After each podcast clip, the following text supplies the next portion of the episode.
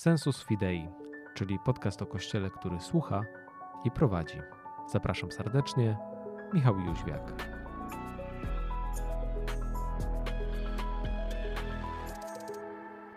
Witam serdecznie. Moim i Państwa gościem jest ojciec Wojciech Kluj. Szczęść Boże. Szczęść Boże, witam Profesor e, UKSW, misjolog. E, a dzisiaj będziemy się zajmować tematem islamu i Dnia Islamu w Kościele Katolickim w Polsce. Nie każdy katolik pewnie w ogóle zdaje sobie sprawę z tego, że, że coś takiego istnieje, bo niestety, ale ten temat dialogu międzyreligijnego, on często się pojawia w ramach jakichś wydarzeń, spotkań, ale on bardzo często jest oderwany od tego e, takiego naszego codziennego przeżywania wiary. I to chyba też jest, e, też jest duży problem.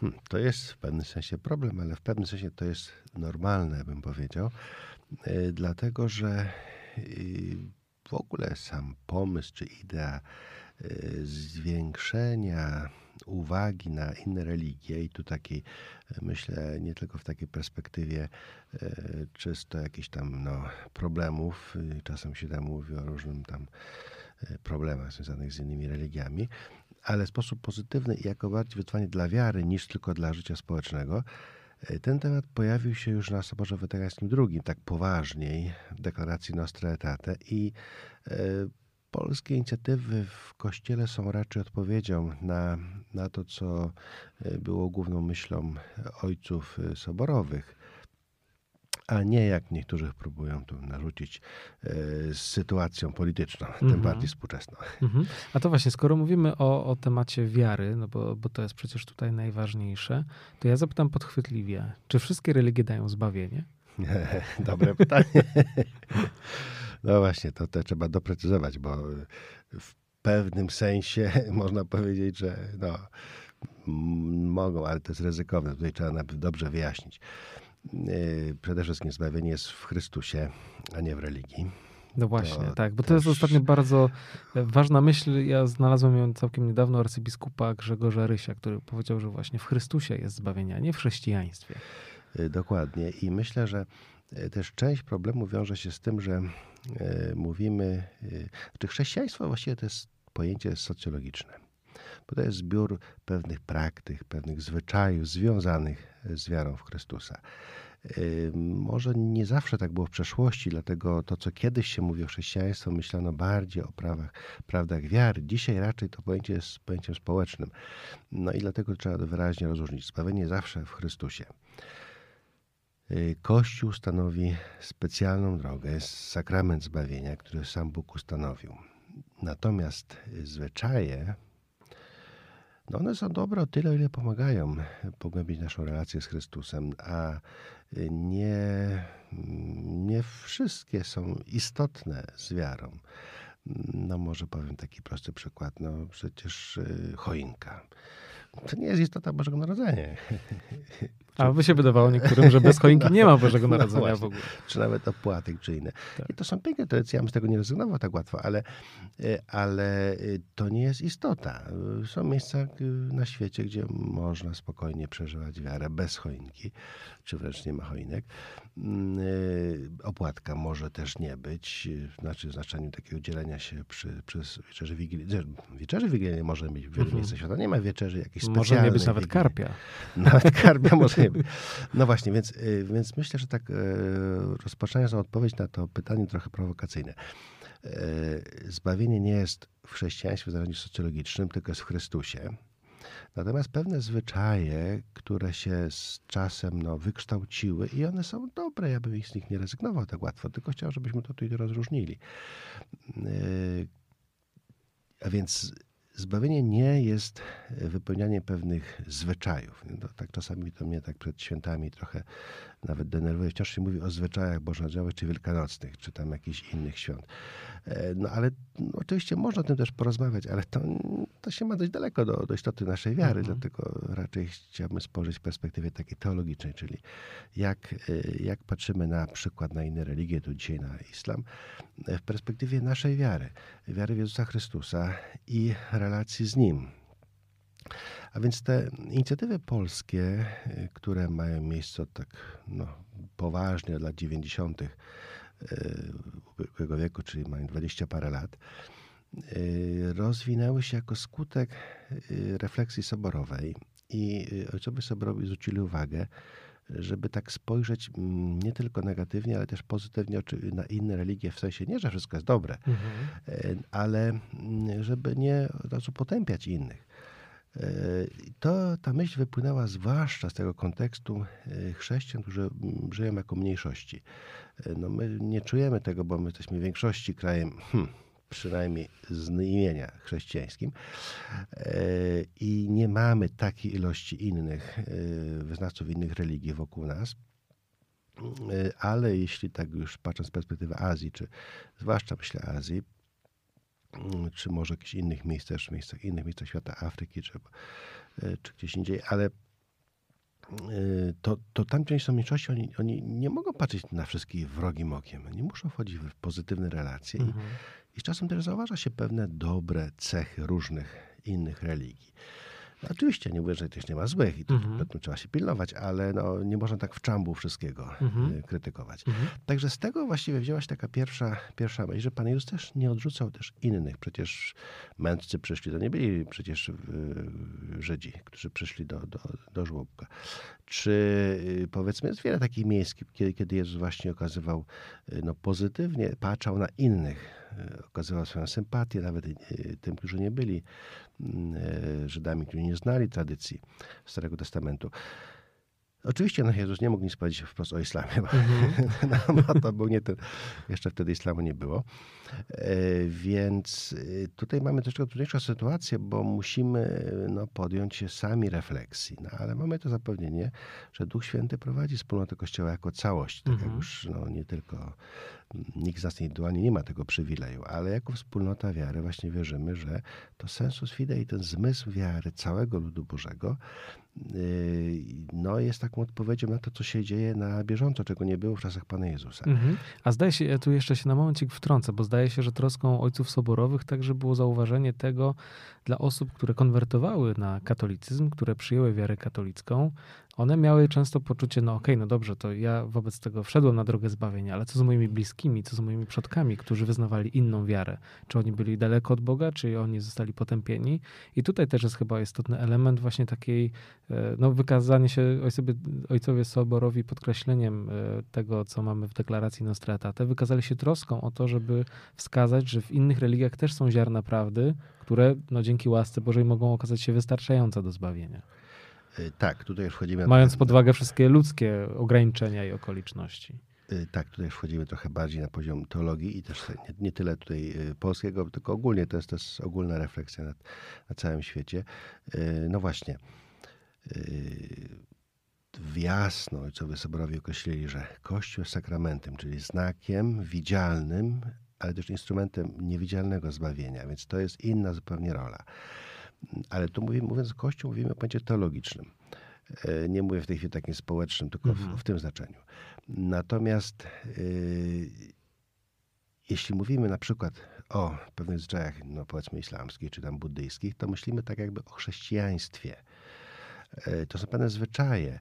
Yy, to może specjalne grupy mogą nazywać taki dialog wprost tutaj doktrynalny, ale to jest no, raczej zaważone do małej grupki specjalistów, powiedzmy, no, z takich rozmów, y, chociażby tutaj z tej grupy z Maroka czy innych, no, y, tu specjalistów i ze strony y, katolickiej, stronie y, islamskiej, no, doszli wspólnie do, do tego porozumienia, że nie można stawiać na równi Koranu i Pisma Świętego, Biblii, dlatego że dla nas Słowem Bożym przez duże S jest Jezus Chrystus. Dla muzułmanów to jest Koran. No więc tutaj jak porównać osobę z tekstem? Mhm. Y, dlatego nawet porównanie tekstów biblijnych czy koranicznych, no to nie jest ten sam poziom po prostu, dlatego jest pewnym, powoduje pewne nieporozumienia. Yy, a więc, a to już takich bardziej jak specjalistów. Natomiast mm, myślę, że na takim praktycznym poziomie yy, życia osób, no to chodzi o to, żeby najpierw, żeby nie odrzucać kogoś, kto jest, wierzy inaczej, mm, kto jest moim sąsiadem, czy powiedzmy, no, powiedzmy, jak żyją rodziny takie i takie, no, no to przecież mogą mieć dzieci wchodzące do tej samej szkoły. Rodzice sobie mogą pomagać, na przykład dowozić dzieci do szkoły, czy dzieci się mogą bawić wspólnie, czy, czy po prostu no, wiele spraw się jako wspólnota na danej miejscowości czy okolicy też może mieć pewne wspólne sprawy i można sobie w tym spokojnie pomagać. Mhm. Jakby nie wchodząc na ten poziom. Tak, no bo teologicznie nie musimy się zgadzać, ale dialog życia może być prowadzony, nawet powinien być prowadzony. Y, tak, także to jest na, na, takim poziomie społecznym i raczej z tego też wynika idea y, Dnia Islamu y, w Polsce. Ale oczywiście no, można i tam, gdzie jest to możliwe, warto zejść na trochę głębszy poziom, czy obrazu właśnie Boga, czy nawet powiedzmy obrazu Abrahama, czy sensu życia, sprawiedliwości po śmierci, kary, nagrody. Takie tematy mamy i możemy na temat rozmawiać, tylko no powiedzmy sobie szczerze, do tego trzeba mieć trochę no, wykształcenia. Mhm. I nie każdy to musi mieć. Można jak najbardziej, ale to jest jakby taka sprawa no, do, dla, pewnych, dla pewnych grup specjalistów zostawiona. Natomiast to, to co właśnie to, no, było wspomniane, te, y, jeśli osoba, powiedzmy, muzułmanin chce przyjąć chrzest, bo takie przypadki też są, oczywiście o nich za bardzo głośno nie, mówię, nie możemy mówić, bo to są problemy reperskusji takich społecznych, ale są. No to właśnie też z wiarą razem idzie ta troska. A na co z moimi, powiedzmy, mhm. bliskimi? Y, I dlatego właśnie, no to jest ta pewna refleksja, czy wszyscy, czy tylko chrześcijanie będą zbawieni? No dzisiaj raczej to już jest jasne, wiemy, że nie. Czasem grozi nam druga skrajność, uznanie, że wszystko dobre jest w innych religiach, a kiedy, kiedy nawet święty Paweł pisze, że on drży o własne zbawienie, my też nie mamy gwarancji zbawienia. Mhm.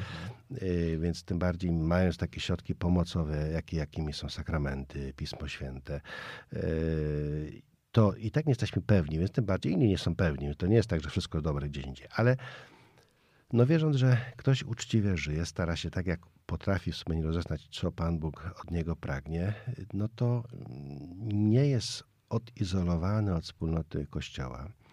Nie jest oderwany od Chrystusa, bo Chrystus umarł za wszystkich, daje wszystkim szansę. Więc właśnie tutaj jest taki, taki krok do przodu. I myślę, że z jednej strony to jest otwarcie. Słowo dialog tutaj może jest troszeczkę no, wprowadzającym w błąd. Ja osobiście wolę mówić o relacjach czy komunikacji międzyreligijnej bardziej niż o dialogu, bo w naszym społeczeństwie słowo dialog się bardziej kojarzy z jakąś taką no, dyskusją, mhm. kto ma rację. A tutaj chodzi o życie, które jest więcej niż ekologiczne zdaniem tak lub nie. Mm, I, e, ale właśnie może zwracając do tego tematu islamu.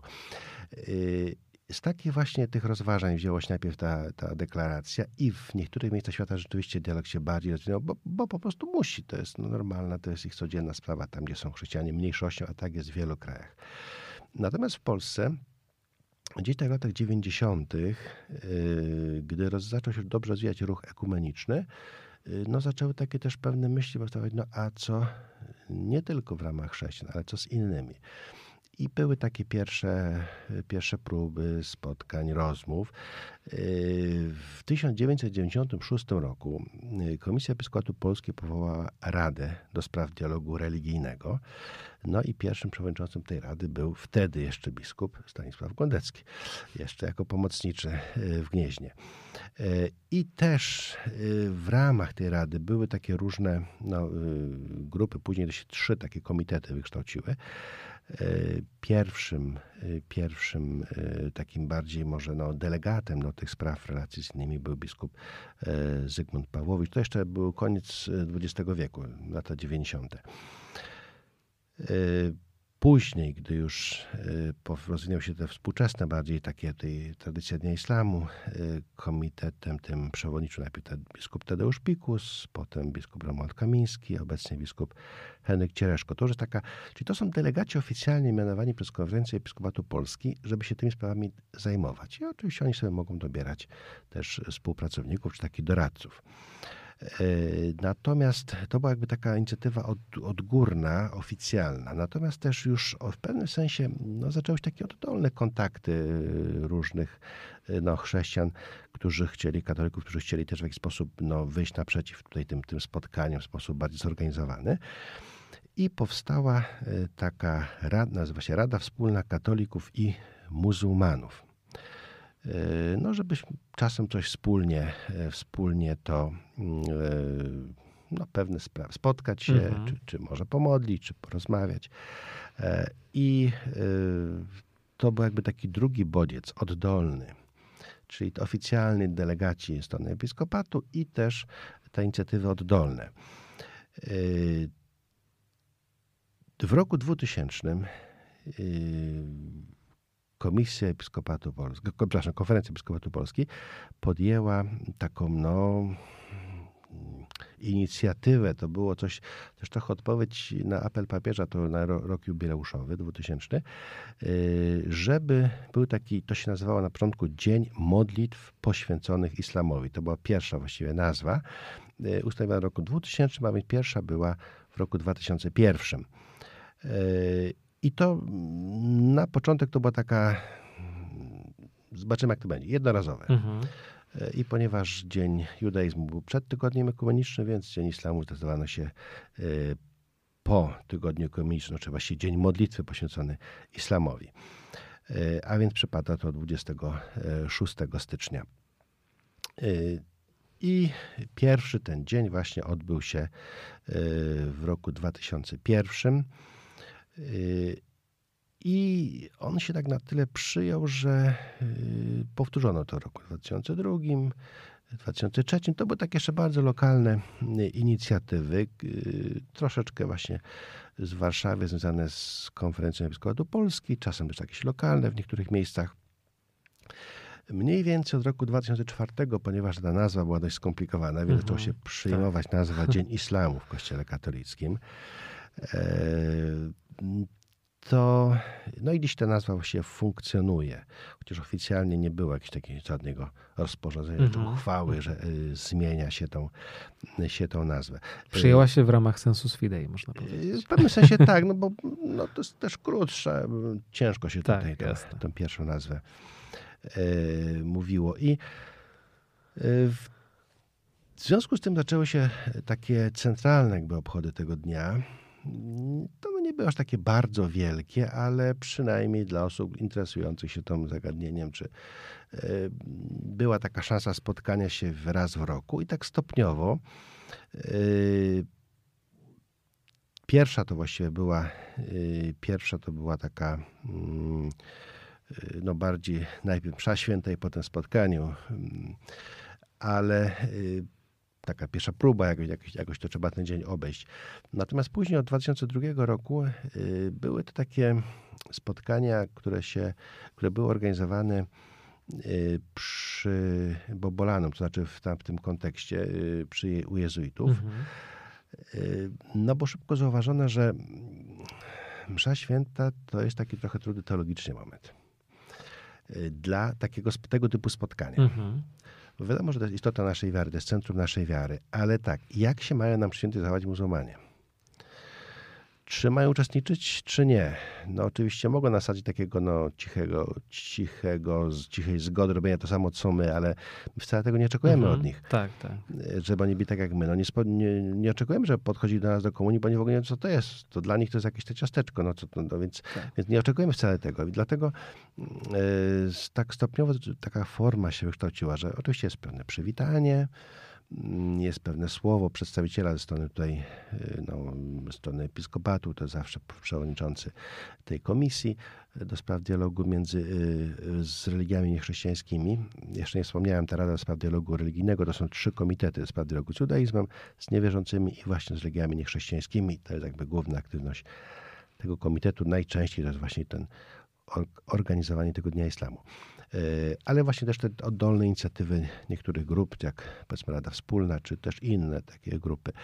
E, I w każdym razie tak, jest takie przywitanie na początku ze strony i tutaj katolickiej, i muzułmańskiej. Tutaj też były najpierw pewne takie próby kto to ma reprezentować, no bo mamy przynajmniej dwa duże związki y, religijne muzułmańskie w Polsce, plus tak troszeczkę no, polityczny, niektórzy ambasadorowie niektórych krajów chcieli też taką rolę odgrywać, jako reprezentanci islamu, to trzeba było delikatnie tu je roz, rozegrać.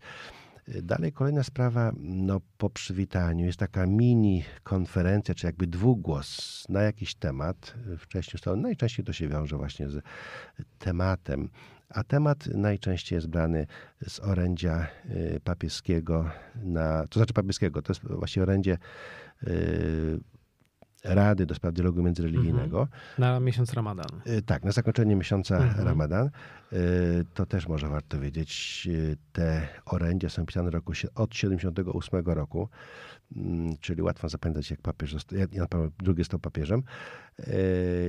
To przeważnie pisze Rada, ale dwa razy, jak były takie napięcia, to też raz podpisał to Jan Paweł II, raz papież Franciszek.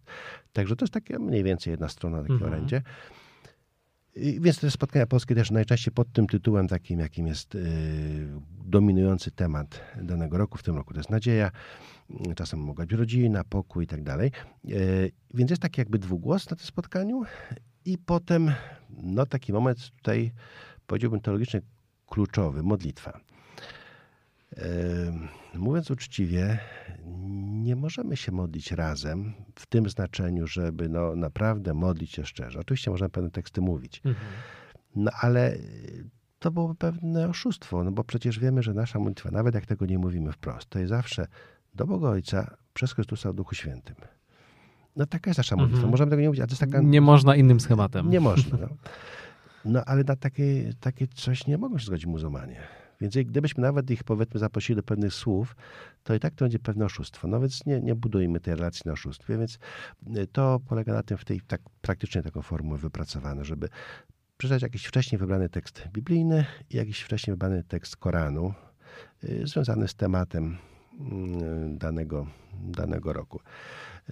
I potem jest modlitwa oddzielnie chrześcijańska. Najczęściej to jest Ojcze Nasz i modlitwa powszechna, tak ułożona specjalnie. I ze strony muzułmańskiej przyjęło się, że to jest taka modlitwa trochę spontaniczna, taka e, dała taka, taka no, modlitwa jakby no, spontaniczna mhm. tutaj e, przewodniczącego najczęściej to jest imam. E, i taki schemat mniej więcej się rozwinął. Te spotkania były najpierw właśnie u jezuitów Bobanu, te centralne. Potem były też przez kilka lat y, przy sanktuarium świętego y, błogosławionego księża Jerzego, czyli przy kościele świętego Stanisława Kostki. Mm, y, później też bywały na, przy katedrze praskiej. Raz były też w Białymstoku, tak by tak podkreślić obecność polskich mhm, Tatarów. Tak, no właśnie to nie jest tak do końca ściśle określone. Natomiast no, stopniowo to zaczęły się też pewne y, obchody rozwijać w innych miastach, nie tylko te centralne. Y, I to też taka nowa inicjatywa, jakby w pewnym sensie, że się rozwija mm, taka, taka, taka właśnie nowa myśl. Mm, nie, że nie tylko już te centralne w Warszawie. Y, też czasem to było powiązane z jakąś konferencją naukową. Najczęściej to było dzień wcześniej wtedy. Na przykład na 2005 roku była taka pierwsza w Sekretariacie Biskupatu Polski na pięciolecie, na piętnastolecie. W 2015 roku była taka mm, y, konferencja na Uniwersytecie Kardynała Stefana Wyszyńskiego, y, taka konferencja ekstremizm muzułmański jako nowe wyzwanie, czy to jest nowe wyzwanie dla dialogu. Y, potem była też taka w 18-19 też takie konferencje właśnie o współpracy międzyreligijnej. A więc czasem się też to wiąże z taką bardziej naukową dyskusją stopniowo właśnie, no bo to się ta formuła się troszeczkę no, ewoluowała, no nie, jest, nie ma takiej ściśle kanonicznie określonej e, formuły. Yy, wiemy, że, yy, że też w pewnym sensie powstały takie jakby odpowiedzi yy, ze strony no, drugiej strony. Mhm. W tym przypadku mówimy o, mm, o islamie. Y, mamy takie, y, takie obchody, na przykład y, od 2013 roku mm, to się katolicki rozpoczął Dzień Chrześcijaństwa w islamie. Jest też taka jakby też wspólna modlitwa o pokój. Tutaj mm, te dawne środki tatarskie czyli też wspólnie zapraszają muzułmanie nas, chrześcijan, do, do modlitwy. Także to, to, to jest, jest tutaj pewna odpowiedź. Ja myślę, że sama, sam fakt, że są te odpowiedzi, to już jest też taka no, wielka, wielka szansa do, do yy, mamy pewien dialog, mamy pewne odpowiedzi, pewne inicjatyw. To nie jest takie jednokierunkowe. I tak jak, tak jak mówimy tutaj o, o takich bardziej yy, no, polskich, to mamy też na szerszą skalę mm, też pewne odpowiedzi. Tutaj to może już nie jest tylko polski grunt, ale mm, oprócz takich wielkich spotkań typu właśnie te spotkania w Asyżu, y, które rozpoczął Jan Paweł II, później też kontynuowali kolejni papieże, y, ale mamy też takie, no nie związane ściśle z dniem islamu, ale mm, jeszcze przed COVID-em była taka próba, były takie próby na przykład wspólnego świętowania zwiastowania pańskiego, bo nie wiem, czy wszyscy też wiedzą, że w Koranie też mamy opis zwiastowania. Oczywiście mhm. no, to nie jest dla nas y, kanoniczny, zobowiązujący, to jest troszeczkę inaczej, ale niemniej Islam też bardzo podkreśla, czy Koran bardzo podkreśla no, tej rolę Maryi, bardzo wynosi prawie, że mówi o niepokalnym poczęciu. W ogóle więcej słów poświęca Koran Maryi niż, niż Nowy Testament e, swoją drogą, więc e, takie właśnie była taka próba wspólnego świętowania zwiastowania pańskiego. 25 marca też takie inicjatywy typu namioty Abrahama, takie spotkanie międzyreligijne, no wiemy, że się czymś różnimy, że nie jesteśmy, to nie jest to samo, ale przynajmniej uczciwie powiedzmy, co co nas dzieli, to co co nas łączy. w Libanie, zdaje się, Benedykt XVI też uczestniczył we wspólnych obchodach e, muzułma- chrześcijan i muzułmanów. Znaczy tych spotkań było sporo, bo na przykład no, dla mnie takim klasycznym przykładem jest ta wizyta Jana Pawła II w Casablance, mhm. spotkanie z młodymi muzułmanami na stadionie na zaproszenie króla Maroka. E, zresztą Franciszek też był w Maroku, też na zaproszenie obecnego króla. E, więc takich spotkań nie brakuje, e, czy w Turcji, czy w ogóle w wielu miejscach świata. To już tych spotkań było dużo, to może kiedyś nawet tam wyliczymy wszystkie, jest dużo, tak. dużo ich było. W każdym razie, w każdym razie są też takie, takie inicjatywy. Oczywiście rozumiem, że z powodów politycznych no, trzeba być realistą. W wielu miejscach świata chrześcijanie giną.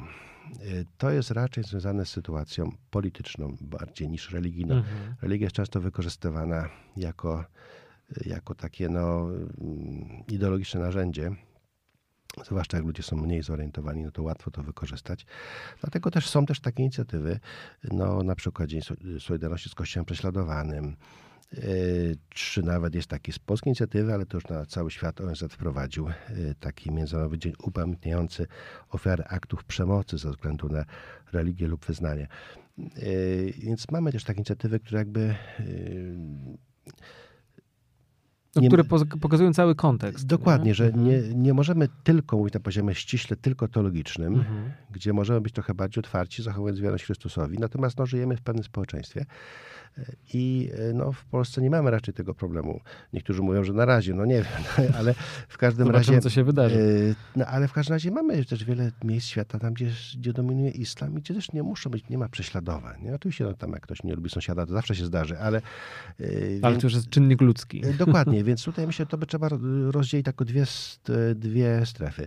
Czysto, czy dwie sfery. Czysto teologiczną, grunt wiary i taką bardziej praktyczną. Oczywiście nie możemy zamykać oczy ani na jedno, ani drugie.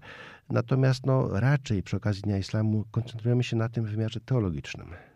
Czyli tak może porównując tutaj z dialogiem religijnym, chrześcijańsko-judaistycznym, czy takim społeczno-narodowo-kulturowym, polsko-izraelskim. To są jak dwa poziomy różne. Mhm. Tutaj, tutaj podobnie z islamem powinno się to rozgraniczyć. Także Dzień Islamu jest raczej e, odpowiedzią na wezwanie Soboru, a więc raczej w tym duchu teologicznej refleksji, która yy, chyba też się przekłada właśnie na ten konkret, na, na praktykę, na budowanie tak, relacji. Tak, ja może podam taki tylko prosty jeden przykład. No, yy, przecież nawet wśród muzułmanów, wielu yy, muzułmanów, takich bardziej no, wy, wypośrodkowanych, które nie jakichś tam szalonych radykalistów, odrzuca na przykład, czy to, to państwo terrorystyczne, które nie wiadomo dlaczego my nazywamy państwem muzułmańskim. Znaczy nie my, no mhm. niektóre powiedzmy, niektóre powiedzmy tutaj media sami muzułmanie tego tak nie nazywają. Czyli my pośrednio, mówiąc tylko o takich negatywnych rzeczach, podkreślamy, czy wzmacniamy rolę tych skrajnych elementów w islamie, mhm. zamiast właśnie podkreślać siłę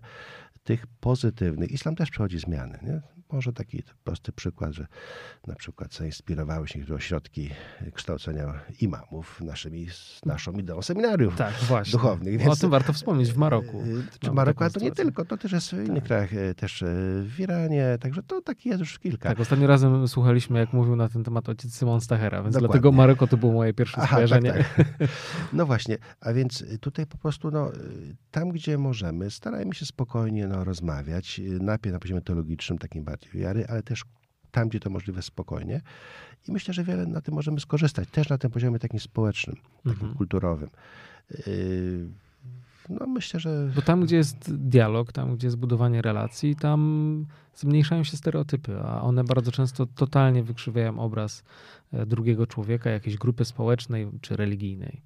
Dokładnie, stereotypy najczęściej powstają tam, gdzie nie ma kontaktu z żywym człowiekiem. Tak, otóż to. I okazuje się, spotkać z żywym człowiekiem, to, że to jest coś zupełnie ktoś inny niż kogoś tam może czasem demonizowali, że nie wiadomo jakie pomysły czy jakie postawy. Więc w tym sensie myślę, że, że mamy szansę. No Polska miała w historii tradycję właśnie dużej tolerancji. Oczywiście nie, nie swojej tożsamości, ale, ale nie musimy widzieć w innym y, tylko wrogów. No, ja wiem, w tej chwili obecna sytuacja społeczna raczej sprzyja tworzeniu wrogów no, na wszystkich możliwych frontach i to się czasem jakby przekłada też na sytuacje religijne. Mm, więc to taka chyba inicjatywa, która y, wychodząc z treści y, no, wiary, próbuje też w jakiś sposób spokojnie wpływać na życie społeczne, na, na, na normalne relacje. Mm, mamy przecież coraz więcej nawet czy, czy studentów pochodzących z krajów różnych, no, czy, czy muzułmanów różnych krajów, studentujących w Polsce. To są normalni ludzie. Ja się czasem zdziwiłem na jednej drugiej konferencji, które uczestniczyli u nas w, w nauka SW, jak aktywne były studentki, dziewczyny i wcale nie miały kompleksów. Mhm. E, oczywiście też ubrane, no miały, widać po prostu, że to muzułmanka, ale bardzo odważnie zabierały głosy, czy nawet na takie tematy tam związane z życiem kobiet, czy innych. Nie miały tego problemu, a czasem nam się wydaje, że to tylko takie zamknięte. Tak, tak, właśnie. E, więc, więc tutaj też myślę, czasem warto otworzyć oczy. E, no trzeba być rozsądnym, nie można być naiwnym, ale, ale ta inicjatywa ma szansę no, dużo po, pozytywnie wpływać też na taką pewną spokojną refleksję. Świat się zmienia, Polska się zmienia, y, Europa się bardzo zmienia. Y, I tych relacji będzie coraz więcej, więc może starajmy się zrozumieć na tyle, ile możemy. Czy I dawać na... takie pozytywne właśnie bodźce. Znaczy pokazywać też te pozytywne tak. oczywiście, bo tych negatywnych tyle słyszymy, że już nie trzeba Wystarczy, wystarczy. Wiemy o tym, że są, tak. ale, ale no, nie są same tylko negatywne, więc właśnie myślę, że takie, takie pozytywne bazy. A ponadto, no, yy, tak jak już tutaj wcześniej było wspomniane, przecież też wielu muzułmanów chce się spotkać, bo chce poznać Chrystusa. Są chrzty nawet słyszałem o takim przypadku, że nawet ojciec muzułman nie miał problemu, żeby matka chrześcijanka y, ochrzciła dziecko i nawet sam trzymał w czasie chrztu, więc tutaj nie wiem, co on przez to rozumiał, no ale w każdym razie. Y, czy, czy tak samo mamy na przykład coraz częstsze sytuacje małżeństw mieszanych, mieszanych religijnie? Mhm. Y, I tutaj no, też oczywiście kwestie islamu, ale też często wchodzą kwestie kultury danych krajów. Na przykład czasem jest niedozwolone. Według oficjalnie jest niedozwolone. No, przyjmowało się, że nie może e, muzułmanka posiłek chrześcijanina. Dzisiaj takie przypadki też są, więc to trzeba to w jakiś sposób sensowny rozwiązać. No ale na przykład może być muzułmanin, który nie życzy sobie kontaktu że swojej żony z księdzem. No więc wtedy, żeby była jakaś taka siostra, czy jakaś inna osoba, która może mieć kontakt, na przykład taki częstszy, regularniejszy.